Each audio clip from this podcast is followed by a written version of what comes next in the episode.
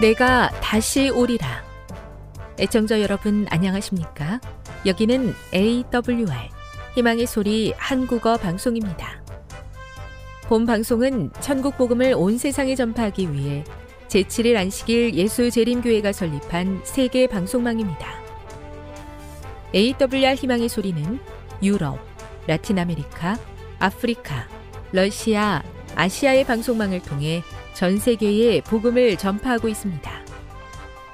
AWR 아시아 희망의 소리 방송국은 한국어 방송을 매일 5시간씩 송출하고 있습니다.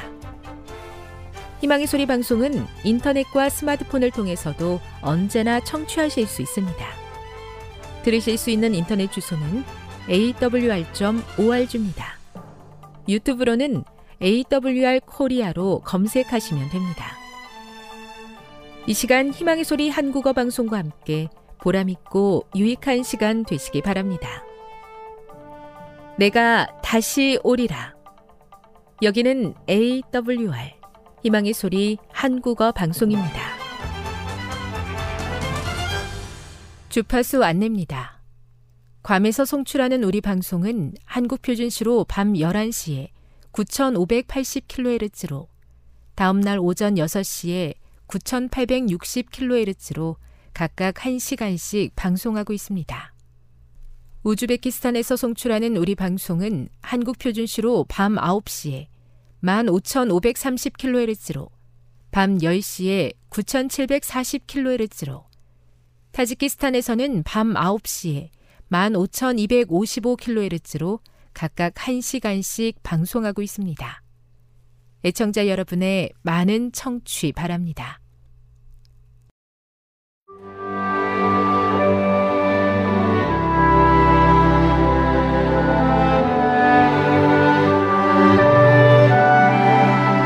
읽어주는 교과 첫째 날 2월 19일 일요일 우선순위 바르게 하기 전도서 12장 1절을 읽어보라. 이 성경절이 우리에게 주는 기별은 무엇인가? 청소년기를 지나 성인이 되면서 의식주와 같은 삶의 기본적인 필요를 스스로 책임져야 한다는 생각을 하게 된다. 예수님께서 너희는 먼저 그의 나라와 그의 의를 구하라. 그리하면 이 모든 것을 너희에게 더하시리라 라고 말씀하셨을 때 그분께서는 삶의 여러 가지 필요들 속에서 우선순위를 어떻게 정해야 할지 가르쳐 주신 것이다. 나이가 들어 신앙을 시작했기에 어린 시절 예수님을 위한 선택을 하지 않은 사람이라 할지라도 청지기 생활과 관련하여 올바른 결정을 할 기회가 남아있다. 창세기 28장 20에서 22절에서 살펴본 바와 같이 야곱은 그의 삶에서 중요한 영적, 재정적 선택을 했다. 야곱의 꿈속에서 나타나신 하나님께서는 자신을 너의 조부 아브라함의 하나님, 이삭의 하나님이라고 소개하셨다. 그리고 야곱은 하나님께 서약하면서 여호와께서 나의 하나님이 되실 것이라고 말했다. 창세기 29장 9에서 20절을 읽어보라. 야곱의 삶에서 이 사건이 일어난 시기가 중요한 이유는 무엇인가? 야곱이 하나님께 영적, 재정적 헌신을 서약한 후에 하나님께서는 그를 인도하여 우물가에서 라헬을 만나게 하셨다. 결혼을 결심하기에 앞서 영적인 결정과 어떤 직업을 가지고 어떻게 살아갈지를 결정하는 것이 좋다. 그대의 배우자가 그대가 어떤 사람인지를 제대로 알고 선택할 수 있어야 한다. 이 사람이 신실한 그리스도인인가? 이 사람이 어떤 직업을 갖게 될 것인가? 내가 어떤 사람의 인생에 동참하게 되는 것인가? 이 외에도 결혼 결심에 앞서 확인해야 할 질문들이 있다. 이 사람의 교육 수준은 어떠한가? 결혼 생활 중에 얼마만큼의 빚을 갚아야 하는가? 이런 상황들을 나의 책임의 일부분으로 기꺼이 받아들일 것인가? 교훈입니다. 자신의 인생을 스스로 책임져야 할 성인이 되기에 앞서 하나님께 대한 영적, 재정적 헌신을 분명히 서약한 후 인생을 계획하는 것이 지혜로운 길이다. 묵상. 그대는 결혼이나 인생의 중요한 결정을 앞두고 어떤 것을 우선순위에 두고 결정했었는지 생각해 보고 앞으로는 어떻게 결정하는 것이 좋을지 묵상해 보십시오. 적용. 고린도 후서 6장 14, 15절을 읽어보십시오.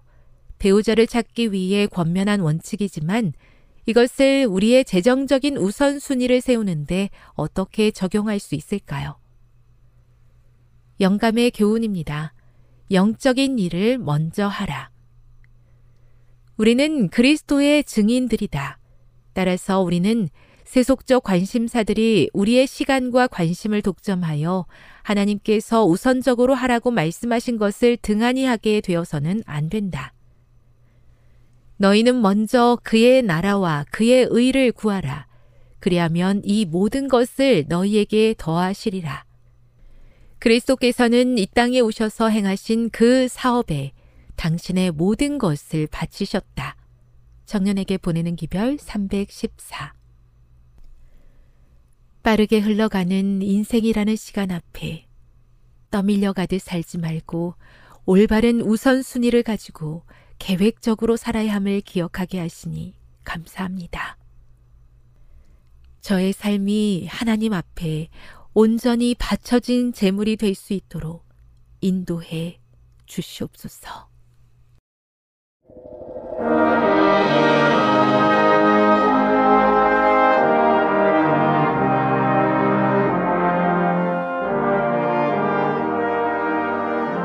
희망의 소리 청취자 여러분 주 안에서 평안하셨습니까?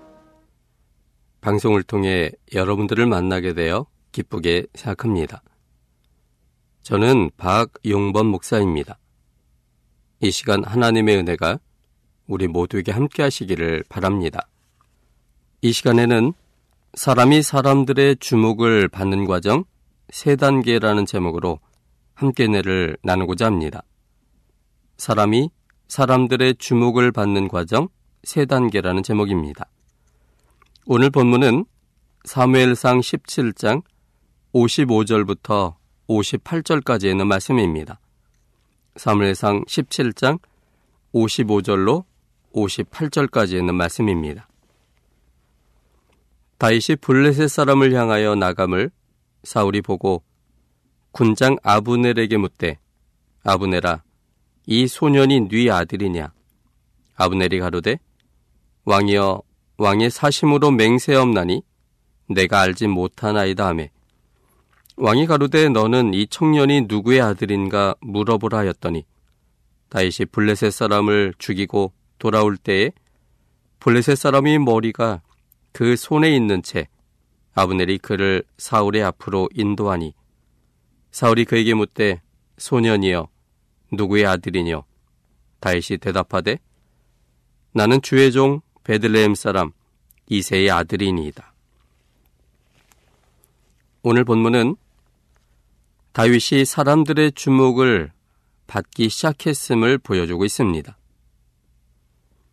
다윗이 자원하여 골리앗과 싸우기 위해 나아가기 전부터 다윗은 사울의 치료를 위해 사울 가까이까지 나아갔었습니다. 이 내용은 사무엘상 16장 23절에 있는 말씀을 통해 좀 확인해 볼 수 있습니다.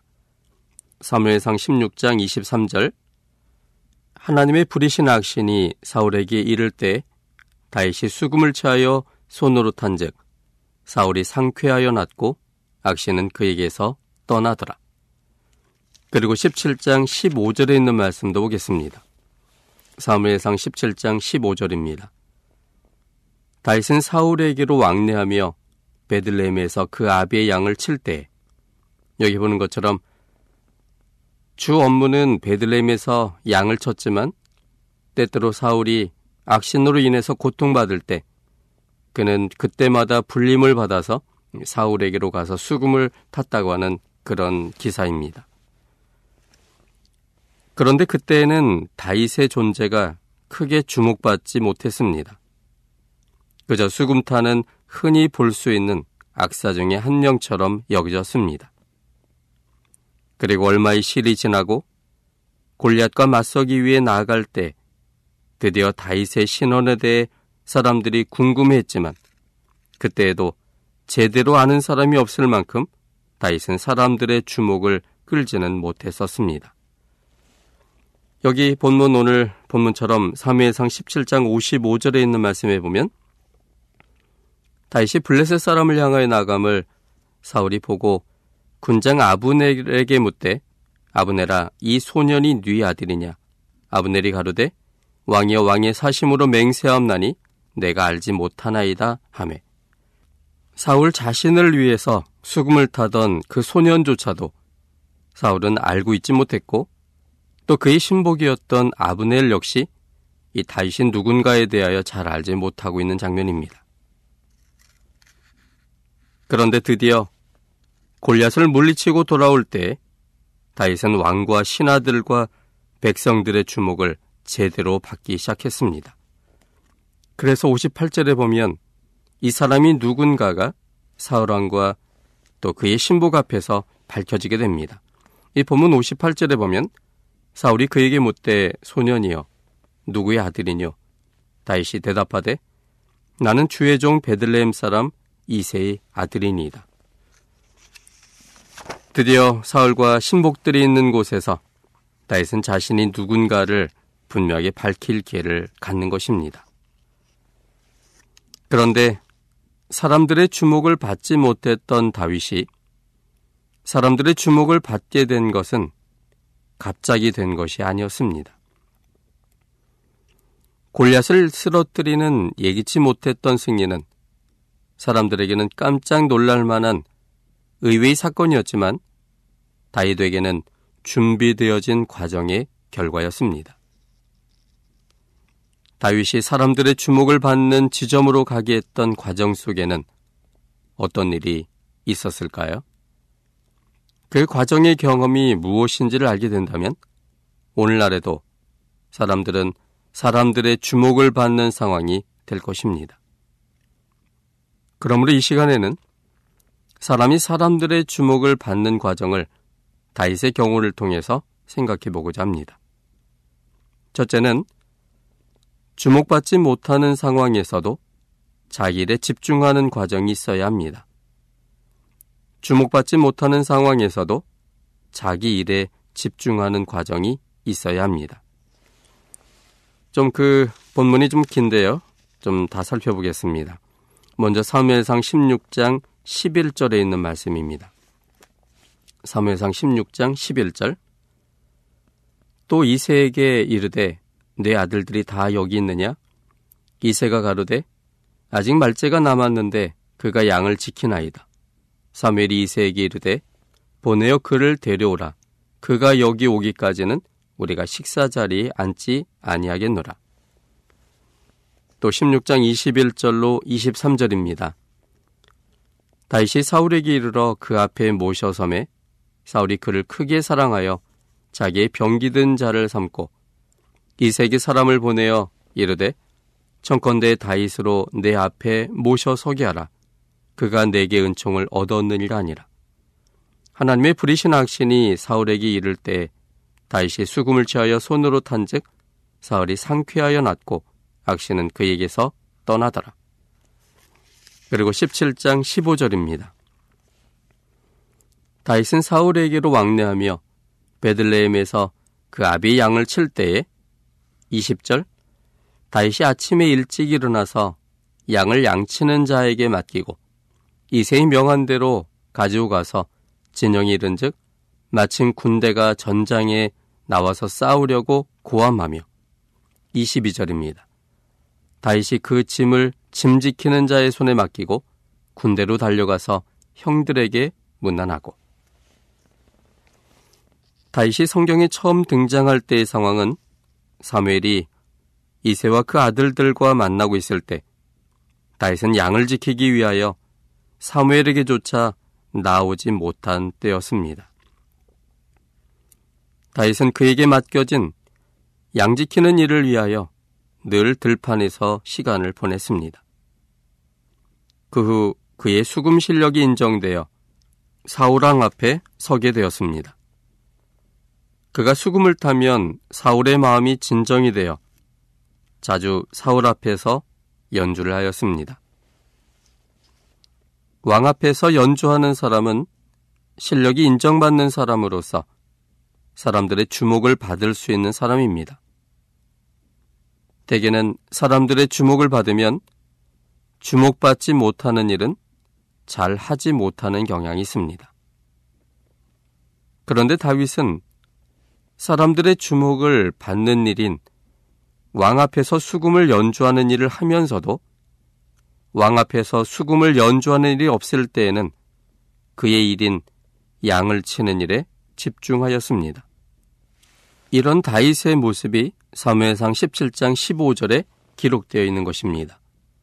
즉 다윗은 사울에게로 왕래하며 베들레헴에서 그 아비의 양을 칠 때 사울에게로 늘 왕래했지만 그 나머지 모든 시간은 여전히 그의 주업이었던 베들레헴에서 그 아비의 양을 치는 일에 집중하였음을 이야기하고 있습니다.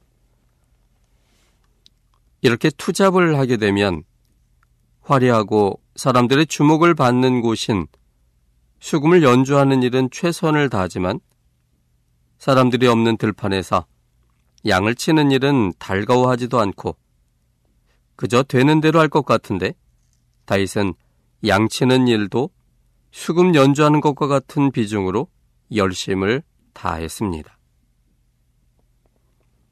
이런 생각은 본문에 나오는 사무엘상 17장 20절에 있는 말씀을 통해서도 짐작할 수 있습니다.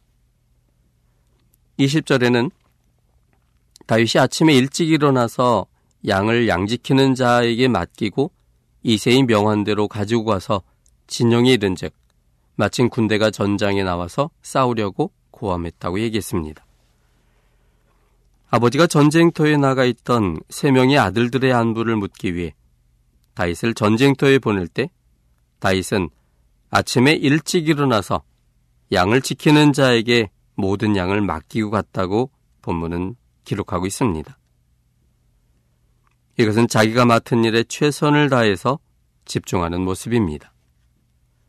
보는 사람이 있건 없건 상관없이 자기 일에 집중하는 사람이었습니다. 자기가 맡은 일에 집중할 때 사람들이 주목합니다. 특별히 일상적인 일에 집중할 때 사람들이 주목합니다. 자기가 맡은 일에 집중할 때 다른 사람의 일도 도와줄 수가 있습니다. 빌립보서 2장 4절에 있는 말씀에 보면 먼저 자기가 맡은 일에 집중할 때 그 열정으로 또 다른 사람을 도와줄 수 있음을 알게 합니다. 빌립보서 2장 4절에 있는 말씀입니다. 각각 자기를 돌아볼 뿐더러 또한 각각 다른 사람들의 일을 돌아보아 나의 기쁨을 충만케 하라. 먼저 자기 일을 돌아보는 사람만이 그 다른 사람에게도 함께 그 일을 도와줄 수 있는 것입니다. 잠언 22장 29절에 있는 말씀입니다. 잠언 22장 29절입니다. 내가 자기 사업에 근실한 사람을 보았느냐? 이런 사람은 왕 앞에 설 것이요 천한 자 앞에 서지 아니하리라. 이처럼 다윗은 자기의 사업에 근실했기 때문에 그는 결국 잠언 22장 29절에 있는 말씀처럼 왕 앞에 서게 된 것입니다. 왕 앞에 서고자 노력한다고 왕 앞에 서는 것이 아니고 그것과 상관없이 자기에게 주어진 일에 최선을 다하여 근실히 행할 때 그것이 결국은 가장 중요한 자 앞에 서게 되는 과정이 된다는 사실입니다. 사람들에게는 주목받지 못하는 일에 최고의 성실함을 보이는 사람이 결국은 주목을 받게 됩니다. 그것은 시간이 오래 걸리긴 하지만 반드시 사람들의 주목을 받게 됩니다. 요즘 젊은이들이 한 직장을 오래 다니지 못합니다. 이유는 여러 가지 있겠지만 그것은 근실한 모습은 아닙니다. 이 세상에 쉬운 일은 단 한 가지도 없습니다. 볼 때는 쉬워 보여도 막상 그 일을 직접 해보게 되면 어려움이 한두 가지가 아닙니다. 직업을 쉽게 바꾸는 것도 습관이 됩니다. 1년 단위로 바꾸던 사람은 나중에 가면 6개월 단위로 바꿉니다. 어느 일이든 최소한 10년 이상의 기간이 지나야만 자신도 전문가가 되고 남들도 그 일의 전문가로 인정하게 됩니다. 자신의 분야에서 집중할 때 얼마의 기간이 지나지 않아서 사람들의 주목을 받게 됩니다. 오지 여행 전문가 한비아 씨가 있습니다. 그녀는 국제 홍보회사에서 근무하다가 걸어서 세계 일주를 실현하기 위해 사표를 내고 여행길을 올라서 7년간을 세계 오지를 탐험하고 6권의 책을 썼습니다. 사람들이 주목하지 않는 오지에서 자신의 꿈에 집중하다 보니 그는 결국 국제 NGO인 월드비전에 스카우트 되어서 전 세계인을 대상으로 한 긴급 구호 활동에 매진하고 있습니다. 그녀가 세계인의 주목을 받기까지 그녀는 사람들이 주목하지 않을 때 자기의 일에 집중함으로 결국에는 사람들의 주목을 받게 된 것입니다. 천리길도 한 걸음부터라는 속담이 있듯이 한 걸음 한 걸음에 집중할 때 천리길에도 당도합니다. 하찮아 보이는 일, 사람들의 주목을 받지 못하는 일일지라도 내게 맡겨진 일이라면 최고의 집중력을 발휘할 때 사람들이 드디어 주목하게 됩니다. 둘째는 주목받지 못하는 상황에서도 준비하는 과정이 있어야 합니다. 주목받지 못하는 상황에서도 준비하는 과정이 있어야 합니다. 34절과 35절에 있는 말씀입니다. 사무엘상 17장 34절로 35절입니다. 다윗이 사울에게 고하되 주의 종이 아비의 양을 지킬 때 사자나 곰이 와서 양떼에서 새끼를 옮기면 내가 따라가서 그것을 치고 그 입에서 새끼를 건져내었고 그것이 일어나 나를 해하고자 하면 내가 그 수염을 잡고 그것을 쳐 죽였었나이다. 다윗이 사자나 곰의 공격에 효과적으로 맞설 수 있었던 것은 다윗은 늘 준비하는 사람이었기 때문이었습니다. 들판에서 생활할 때 예상되는 위험에 대비하여 다윗은 준비하였을 것입니다. 사자의 공격이나 곰의 공격에 대해 어떻게 준비해야 할지를 고민하고 하나하나 갖춰 나갔을 것입니다. 그는 먼저 자신의 체력을 튼튼히 할 수 있는 일을 하였을 것입니다. 위험 상황에서 자신을 보호하기 위해서 여러 가지 운동을 하였을 것입니다. 그리고 물매와 막대기로 대처하는 법도 익혔을 것입니다. 부단한 연습으로 이제는 물매를 던져 목표물을 맞추는 경지까지 되었습니다. 이런 준비된 상태에서 실제로 사자와 곰이 공격하자 연습한 대로 대처할 수 있었습니다. 35절에 있는 이 따라가서라고 하는 말 속에는 사자나 곰을 따라갈 만큼의 체력이 되었고 그들과 달리게 하여 따라붙을 만큼 그가 얼만큼 연습했는지를 보여줍니다. 또 그 수염을 잡고 그것을 쳐 죽였나이다 라는 말 속에서는 그들이 어디가 약점인지를 알고 있었고 그 약점을 공격하여 죽일 만큼 체력이 준비되어 있음을 보여줍니다. 기초적 준비가 필요합니다.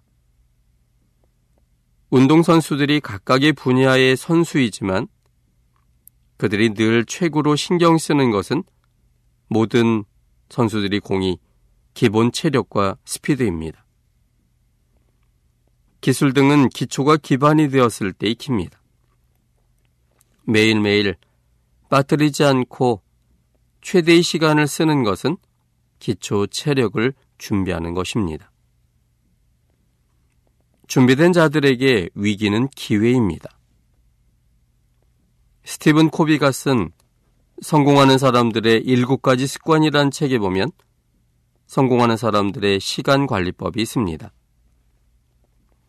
우리는 가정이나 직장에서의 모든 활동들은 긴급성과 중요성에 따라 시간 관리 매트릭스로 네 가지의 상황으로 나누어서 생각할 수 있습니다.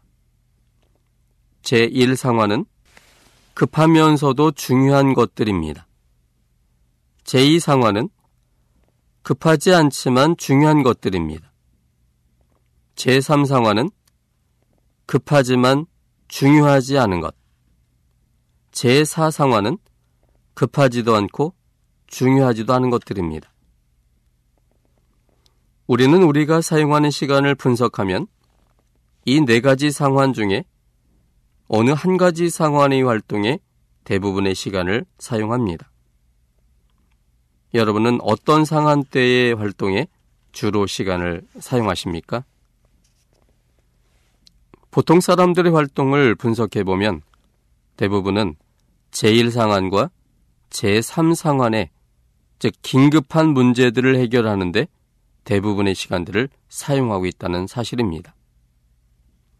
그러나 연구 결과에 의하면 참으로 성공하는 효과적인 사람들은 제2상한의 활동에 초점을 맞추고 있었습니다. 이상적인 것은 제3상한과 제4상한의 활동들을 위한 시간을 없애고 제2상한의 활동들을 위한 시간을 증가시키는 것입니다. 즉 계획 수립, 예방 대책, 인간관계 구축 등과 같은 제2상한의 활동에 더 많은 시간을 투입하면 할수록 제1상한의 급한 일에 매달리거나 제3상한의 다른 사람의 긴급한 요구에 대응하는 시간은 점점 줄어들게 됩니다. 자기 사명서의 작성, 장기 인생 목표의 설정, 인간관계의 구축, 신체적, 사회 감정적, 정신적, 영적 재충전을 위해 지속적으로 해야 하는 활동 등이 제2 상한에 속하는 것들입니다. 여기는 운동과 신앙 등도 포함됩니다. 제2 상한의 일들은 중요하지만 긴급하지는 않기 때문에 긴급한 일들 때문에 뒤로 미뤄지는 경향들이 있습니다. 그렇기 때문에 평소에 중요하지 않은 일에 no라고 말할 수 있어야 중요한 일에 yes라고 말하며 제2 상한의 일을 할 수 있게 되는 것입니다. 긴급하지 않지만 중요한 것을 준비할 때 결국은 사람들의 주목을 받게 됩니다. 신앙을 최우선 순위로 두시고 사시기를 바랍니다.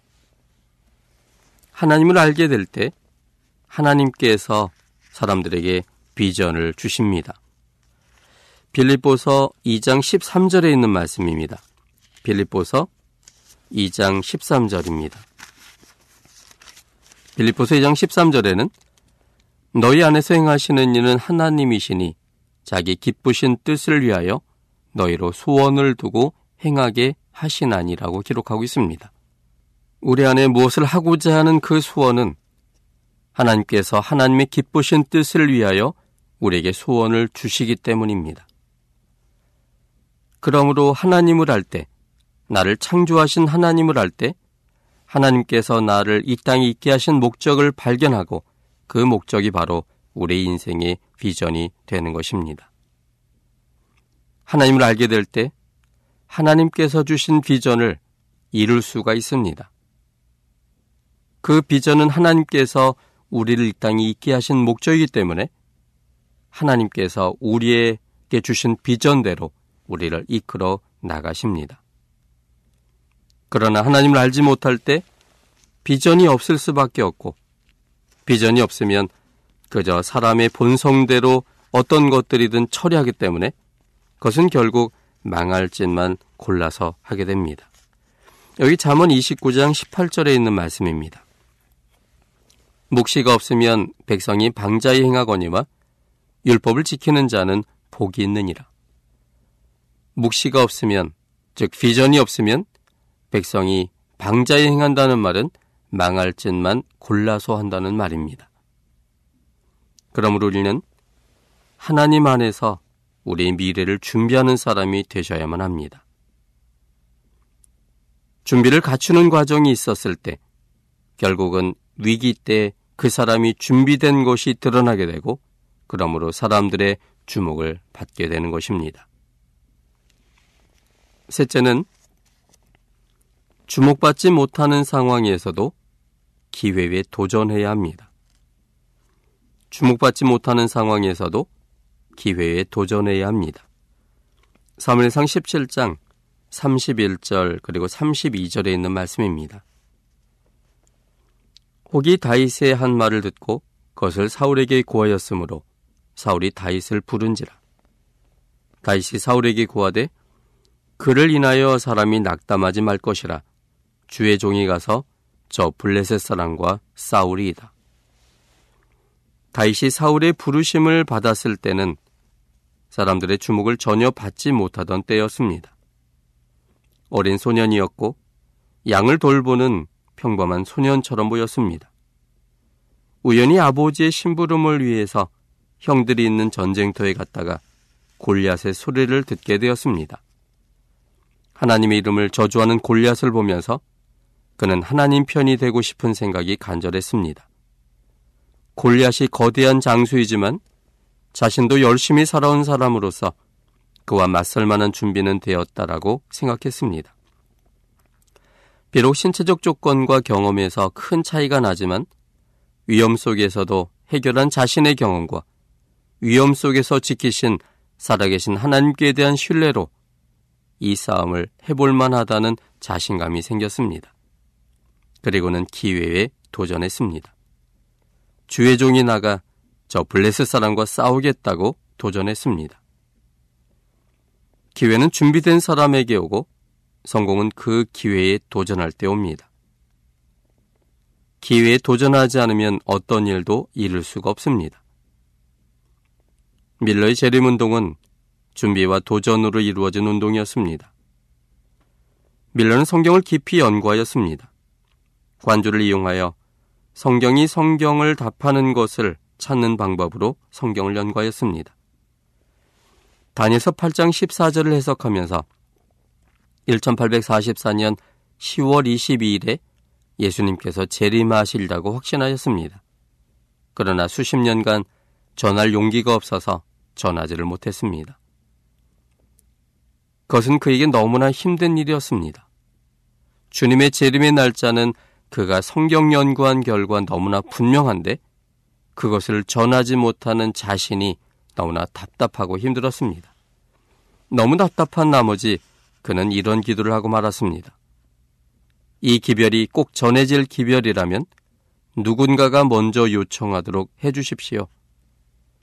그런데 그 기도가 마치자마자 조카가 찾아왔습니다. 설교를 부탁했습니다. 그는 그곳에 가서 다니엘 8장 14절로 설교했습니다. 그런데 그 설교를 들은 사람들의 반응이 뜨거워서 그 설교 이후로 일주일간 사경회가 이어졌습니다. 그런데 이 작은 모임이 결국은 전 미주적 운동이 되었고 그래서 밀러 운동이라고 하는 재림 운동하는 사람들의 모임이 형성되기 시작했습니다. 그 규모를 보면 이름이 확인된 목회자만도 74명이었고 10만 명 정도의 평신도가 가담하는 거대한 운동이었습니다. 결국 예수님의 재림은 그들이 생각했던 날짜에 오지 않았고 실망한 사람들이 성경을 다시 연구함으로 그들이 왜 잘못된 그러한 예수님의 재림의 날짜를 적용했는지에 대한 이유와 그렇다면 오시지 않은 예수님은 무엇을 하고 있는지에 대한 성경 연구의 결과로 제7란 시길 예수 재림교회가 탄생하게 됩니다. 기회는 준비된 사람에게 오고 성공은 그 기회를 도전할 때 옵니다. 하나님은 기회를 우리 앞에 놓으시지만 우리가 준비되어 있지 못하면 그것을 기회로 인식하지 못한 채 지나가 버립니다. 준비를 갖출 때만 기회를 발견하고 기회가 올 때 도전할 수 있습니다. 기회가 오지 않는다고 불평하지 말고 기회를 볼 수 있는 준비를 하십시오. 그러면 기회에 도전할 수 있습니다. 좀 더 다른 미래를 위해서 도전하시기 바랍니다. 좀 더 다른 나를 위해서 도전하시기 바랍니다. 지금의 모습에 만족하지 마시고 새로운 일에 도전하시기 바랍니다. 하나님을 믿는 믿음의 크기가 우리의 미래의 크기입니다. 도전하지 않으면 아무런 일도 일어나지 않습니다. 도전하여 실패한다 할지라도 그 실패가 성공의 밑거름이 됩니다. 기회에 도전할 때 사람들이 주목하게 됩니다. 사람들의 주목을 받는 일은 우연히 갑자기 일어나는 것처럼 보이지만 절대로 그렇지 않습니다. 첫째는 사람들이 주목하지 않은 상황에서도 자기 일에 집중하는 삶을 살게 될 때, 두 번째 사람들이 주목하지 않는 상황에서도 준비하는 삶을 살게 될 때, 셋째는 사람들이 주목하지 않는 상황에서도 기회에 도전할 때 드디어 사람들의 주목을 받게 됩니다. 노력과 인내 없는 결과는 없습니다. 하나님 안에서 꿈을 발견하시고 그 꿈을 이루실 하나님의 능력을 믿으시고 지혜를 간구하셔서 도전하십시오. 하나님께서 마침내 이루어 내십니다. 지금 여러분께서는 AWR 희망의 소리 한국어 방송을 듣고 계십니다.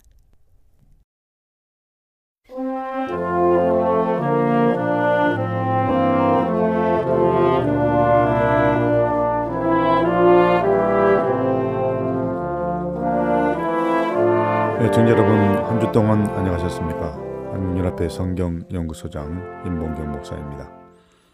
오늘 또 여러분에게 하나님의 깊으신 사랑과 예수님의 은혜와 진리의 성령의 교통하심이 함께 하시기를 바랍니다. 오늘은 지난 시간에 말씀드린 대로 한 네티즌의 질문에 대해서 계속해서 답변을 드리겠습니다. 예, 엘렌 화이시 그녀의 그 글들은 큰 빛인 성경으로 인도하는 작은 빛이라고 말한 진술에 대한 것입니다. 예, 이것은 엘렌지 화이트의 글과 성경과의 관계를 말하는 대단히 중요한 진술로 우리는 봐드리고 있습니다. 그런데 어떤 사람들은 재림교회가 그녀의 글들을 정경인 성경 66권과 동일한 권위와 또 동일한 레벨로 믿고 있다고 오도하고 있습니다.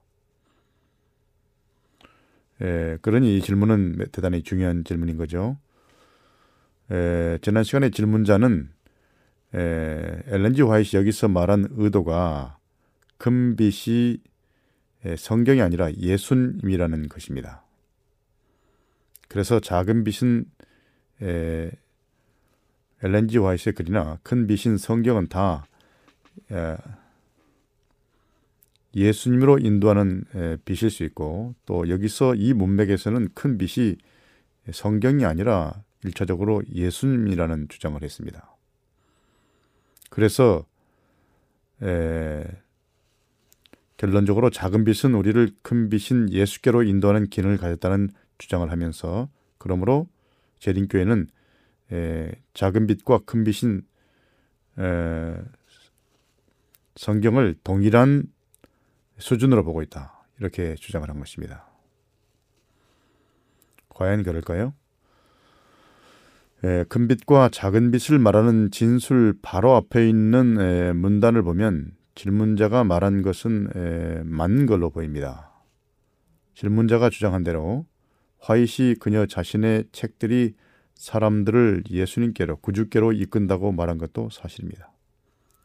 그러나 그 문단에서나 그 기사 전체에서 그녀가 문맥상 예수를 큰 빛으로 주장하지 않았습니다.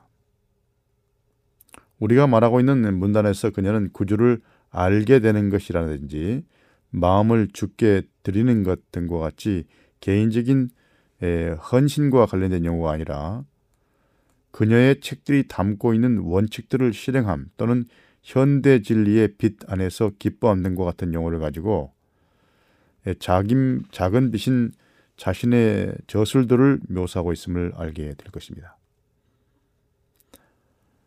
에, 만약에 그녀가 말하는 요지가 큰 빛은 예수이고 따라서 작은 빛은 사람들을 그분께 이끄는 것이었다면 그녀가 진술을 계속해 나가면서 이 문제의 또 개별적인 측면을 더 자세히 발전시키지 않았겠습니까?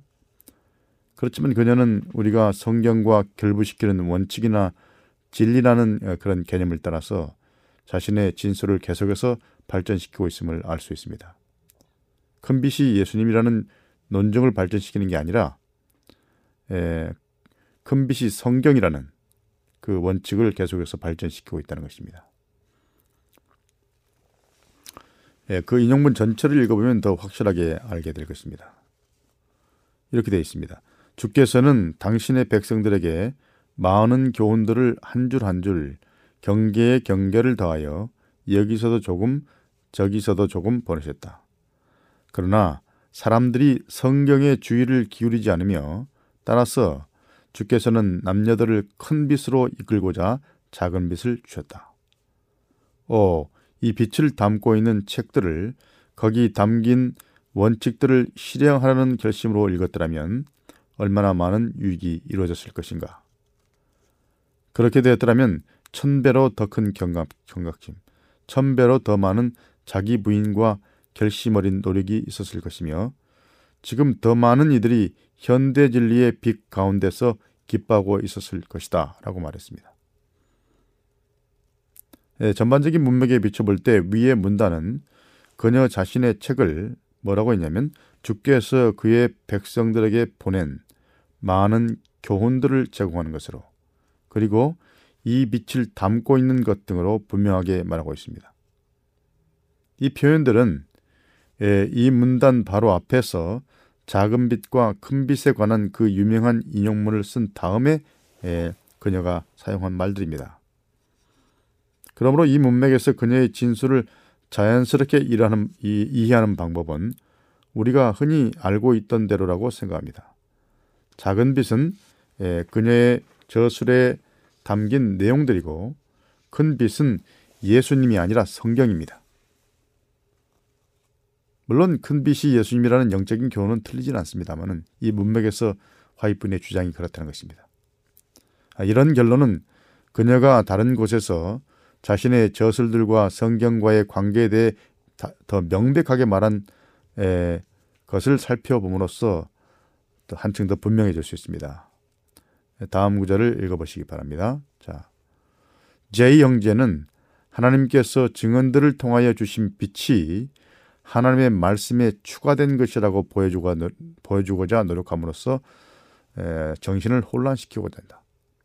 이렇게 하여 그는 그 문제를 그릇된 빛으로 제시하고 있다. 그러나 하나님께서는 이런 식으로 당신의 백성들의 마음을 하나님의 말씀으로 이끌고 그들에게 하나님의 말씀을 더욱 분명히 이해하도록 하는 것이 합당하다고 보셨다. 그러나 그대가 하나님의 영감의 책을 밝히 아는 일을 등한해 왔기 때문에 등한히 해 왔기 때문에 그분께서는 단순하고 직접적인 증언들을 통하여 그대들에게 가까이 가셔서 그대들이 순종하기를 등한히 해온 영감의 말씀에 관심을 돌리고 그들의 생애가 순결하고 고상한 말씀의 교훈과 일치되게 변화되도록 구원하고자 하시는 것이다. 주님께서는 주어진 증언들을 통하여 그대들을 경고하고 책망하고 권고하시며 또한 그분의 말씀의 진리를 그대들의 마음에 새겨주고자 하신다. 기록된 증언들은 새빛을 주기 위해서가 아니라 이미 계시된 영감의 진리를 마음에 생생하게 새겨주기 위해서 주어진 것이라고 분명하게 말했습니다. 자, 이거는 증언과 성경과의 관계를 명백히 말했습니다. 증언의 역할도 말했습니다. 에, 네티즌이 질문한 그 유명한 진술과 위의 진술 사이에는 중요한 유사점들이 있습니다.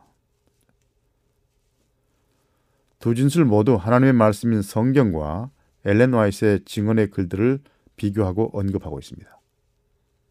두 진술 다 엘렌 지 와이스의 책들이 사람들을 도와서 큰 빛인 성경을 바라보도록 할 것이라는 점을 분명히 하고 있습니다. 그리고 바로 위의 진술에 의하면 엘렌 화이트의 글들이 백성들의 관심을 성, 큰 빛인 성경으로 이끌 것이 확실합니다. 그러므로 엘렌지 화이트의 진술에 의하면 작은 빛은 증언의 말씀드리고 더 큰 빛은 성경이라고 하는 것이 옳습니다. 그런데 재림교회를 비평하는 자들은 이렇게 주장합니다. 성경, 오직 성경이 재림교회의 신조가 아니다. 그들의 신조에는 성경만이 아니라 뭔가 더 있다. 그것은 성경과 화입 부인의 글이다. 라고 주장하고 있습니다. 또, 그 교회의 지도자들은 설교와 교회 간행본을 통해 교인들에게 끊임없이 증언을 강조한다. 즉, 성경보다 그녀의 글이 더 많이 인용되며 성경과 동일한 권위를 지닌다. 그녀의 말이 최종적 권위를 갖는다.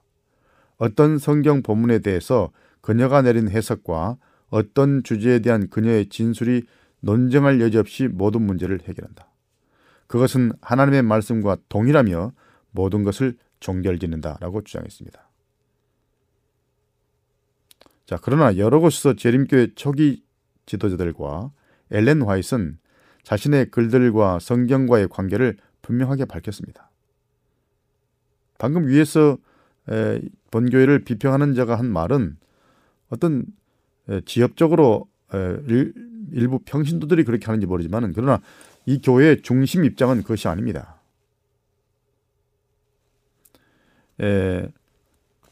재림교회 가장 초기의 출판물인 적은 무리에게 보내는 기별이라는 책에서 1847년에 엘렌 와이스의 남편인 제임스 와이시 이렇게 말했습니다.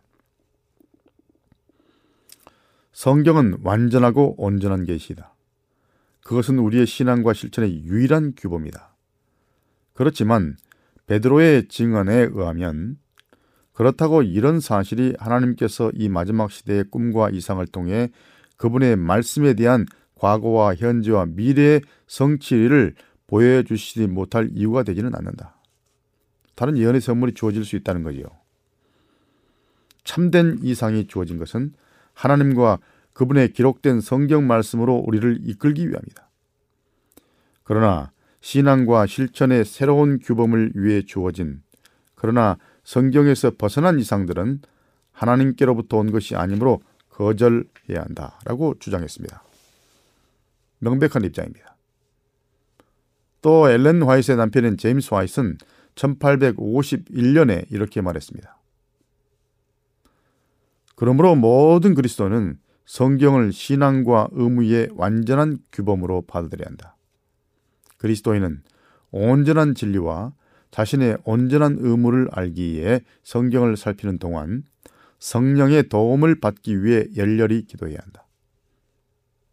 성경에서 돌아서서 어떤 은사를 통해 자신의 의무를 알려고 해서는 안 된다. 그렇게 하는 순간 그는 은사들을 잘못된 위치에 두어 극히 위험한, 입장에 처하게 된다. 말씀이 선도에 와야 하며 모든 선한 일을 위한 의무를 배우는 행동의 규범으로 지혜의 셈으로 교회의 이목이 말씀에 집중돼야 한다라고 말했습니다.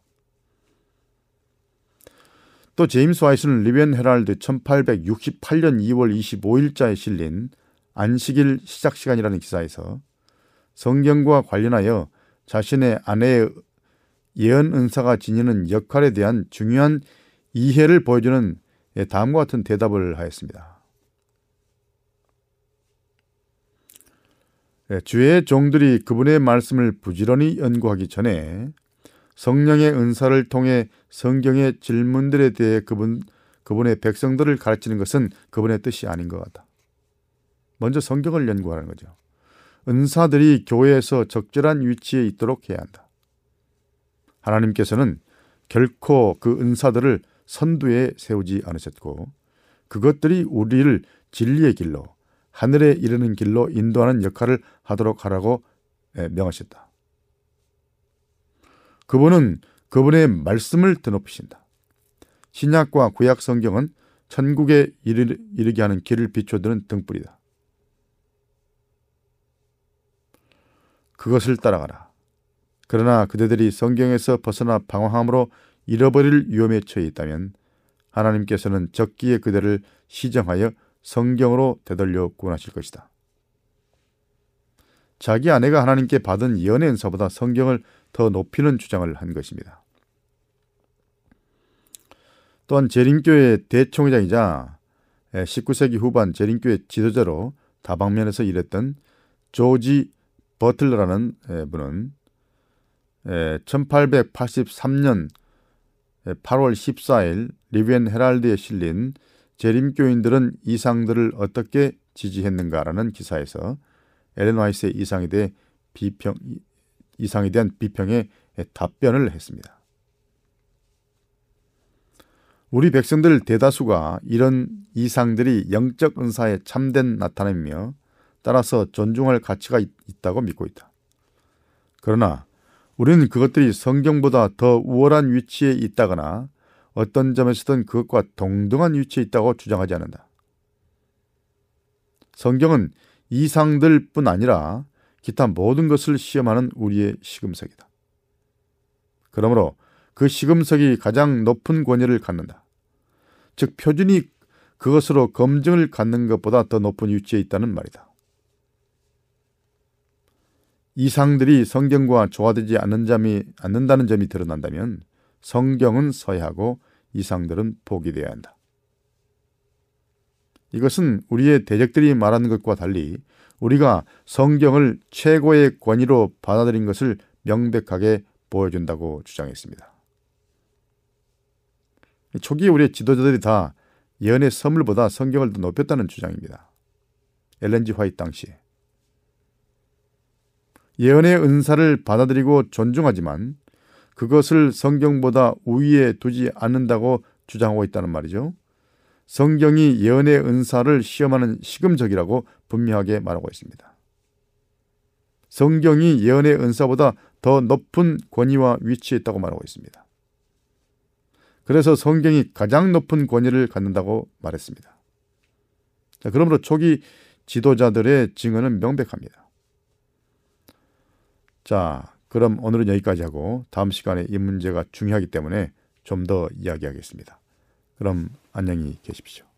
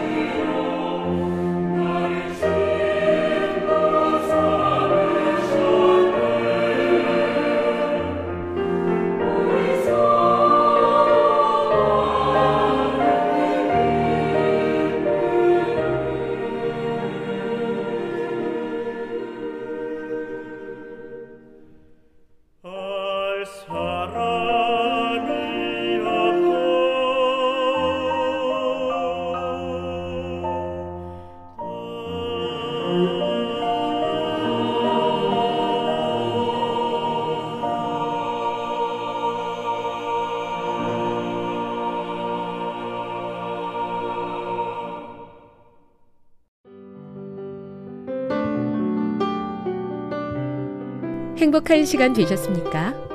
지금까지 여러분께서는 AWR 희망의 소리 한국어 방송을 청취하셨습니다.